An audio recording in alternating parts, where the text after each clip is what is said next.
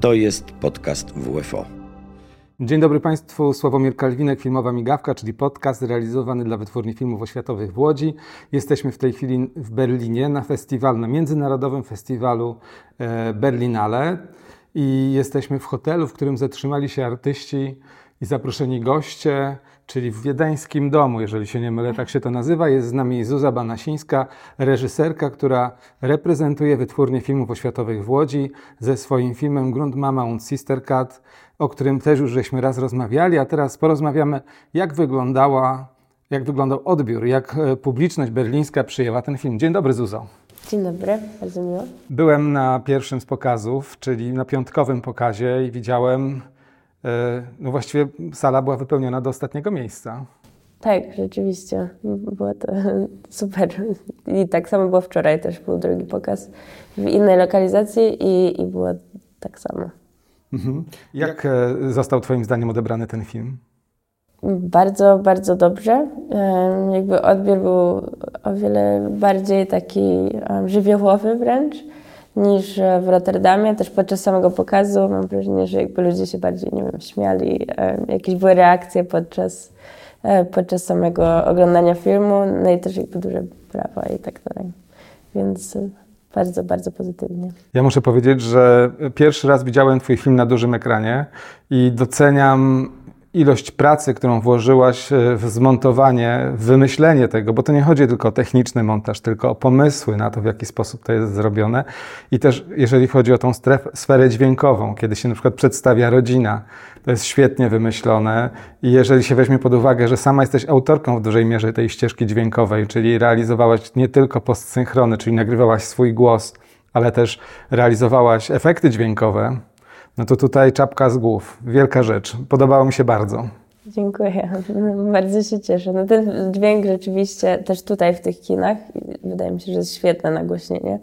I mi też się bardzo podobało, jak to wyglądało w tym momencie. No i też jakby jest to bardzo przyjemne doświadczenie, że jakby z tego mojego studia, z, z komputera, z tego całego procesu, kiedy to było właśnie takie bardzo ja, mikrofon i program do robienia muzyki i nagle jakby no, jest w takiej sali, w takim setupie.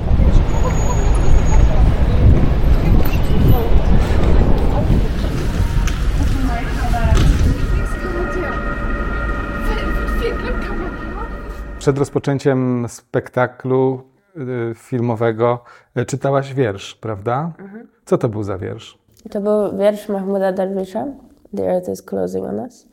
E, I e, no, jakby wszyscy filmowcy z Forum Expanded byliśmy bardzo zaniepokojeni sytuacją w Niemczech e, w tym momencie i jakby sytuacją cenzury, która się pojawia wobec głosów wsparcia dla Palestyny i Palestyńczyków.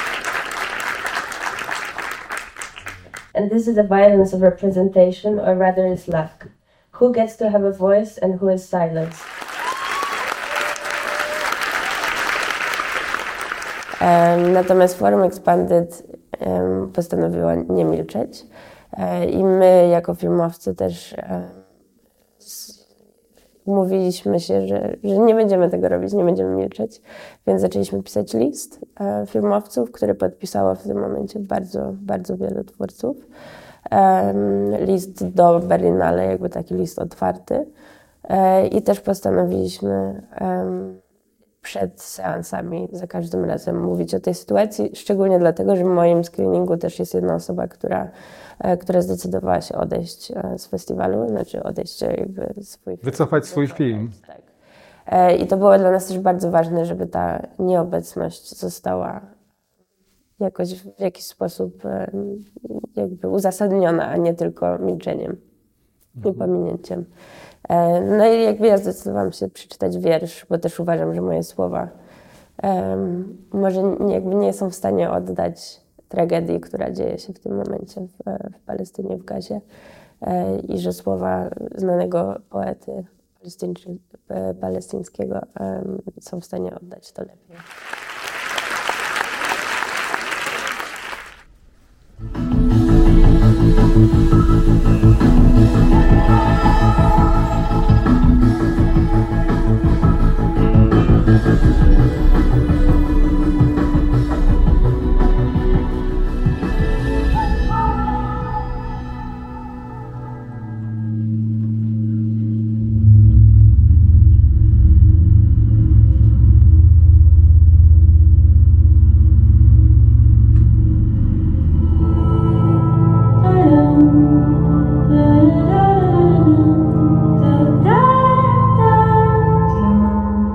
Jeszcze jeden pokaz został na Berlinale. E, co będzie dalej się działo z tym filmem? Mm, będzie jeździł. Właśnie, bo zauważyłem, że jest już dystrybucja, prawda? Tak, tak.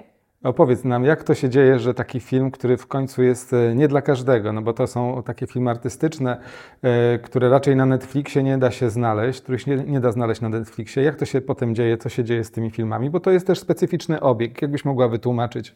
Mhm. No na pewno jakby ten film e, wiedziałam od początku do kogo się zwrócić może. E, jakby wiedząc, że to jest film eksperymentalny, moim pierwszym, e, pierwszą instytucją była AI Film Museum w Amsterdamie, którzy zajmują się dokładnie dystrybucją filmu eksperymentalnego. No więc jakby film będzie jeździł po festiwalach, gdzie, taki film, gdzie, gdzie jakby takie, takie rzeczy są doceniane.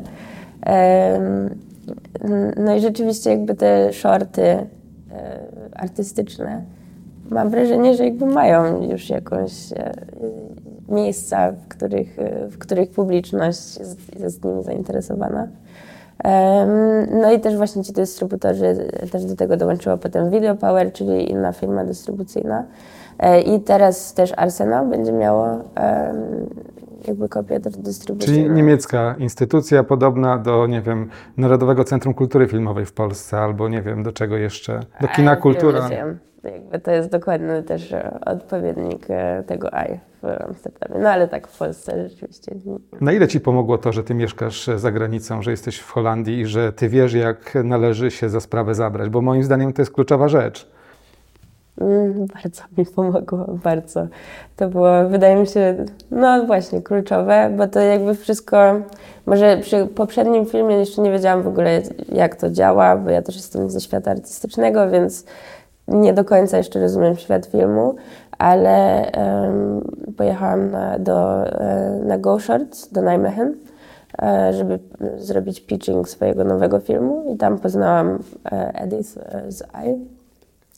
I w ten sposób jakby ta jakaś relacja się nawiązała i jakby już wiedziałam, jak trzeba, że, że trzeba rzeczywiście znaleźć dystrybutora, że samemu się tego nie zrobi. Co prawda, jeżeli chodzi o fundusze, no to wtedy funduszy żadnych nie miałam, ale ten film powstawał też w takich warunkach, szczególnie na, na początku, że one niekoniecznie były jakoś potrzebne, dopiero były potrzebne pod koniec, żeby go sfinalizować. No ale zdecydowanie jakby na zagranicą to jest bardzo proste po prostu, jakby, że jeżeli masz jakiś dobry pomysł, chcesz coś zrobić, trzeba to dobrze napisać, dobrze przedstawić, wiedzieć do kogo iść, a to jest też dosyć proste, żeby się dowiedzieć do kogo, bo to jest wszystko jawne, to nie jest tak jak w Polsce czasem, że są jakieś... Układziki. Tak, dokładnie. No i też jakby mi się to podobało w kontraście ze światem artystycznym, który na takich układzikach właśnie się, e, się też e, opiera, a jednak ten świat filmowy jest może bardziej przejrzysty. Ale też z drugiej strony zauważyłem, że archiwalia, które są w wytwórni filmów oświatowych, to jest z kolei coś, czego nie ma tutaj, na zachodzie, albo inaczej. One może są, ale są już wszystkie znane, a to, co my pokazujemy, to jest nowość. W jakimś sensie starość, która jest nowością. No tak, to prawda i bardzo się cieszę, że teraz jakby WFO jakby otwiera się i że można będzie jeszcze więcej tych rzeczy oglądać. E, ale no rzeczywiście, znaczy za granicą w AI na przykład też jest bardzo duże archiwum, które myślę, że też w dużej mierze nie jest znane.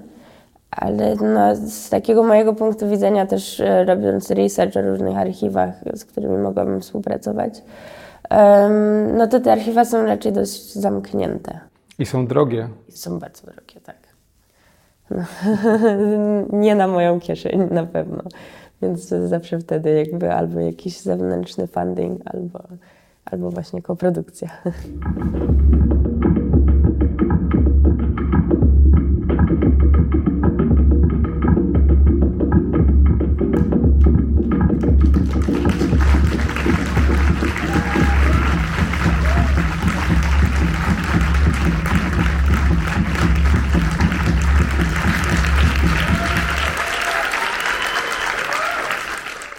Zanim zakończymy tę rozmowę, powiedz jeszcze, co w najbliższym czasie, co planujesz? Bo oczywiście słyszałem o nowych festiwalach, gdzie będziesz jeździła z filmem Grunt Mount Sister Cat, yy, o Lizbonie, dobrze myślę? Tak.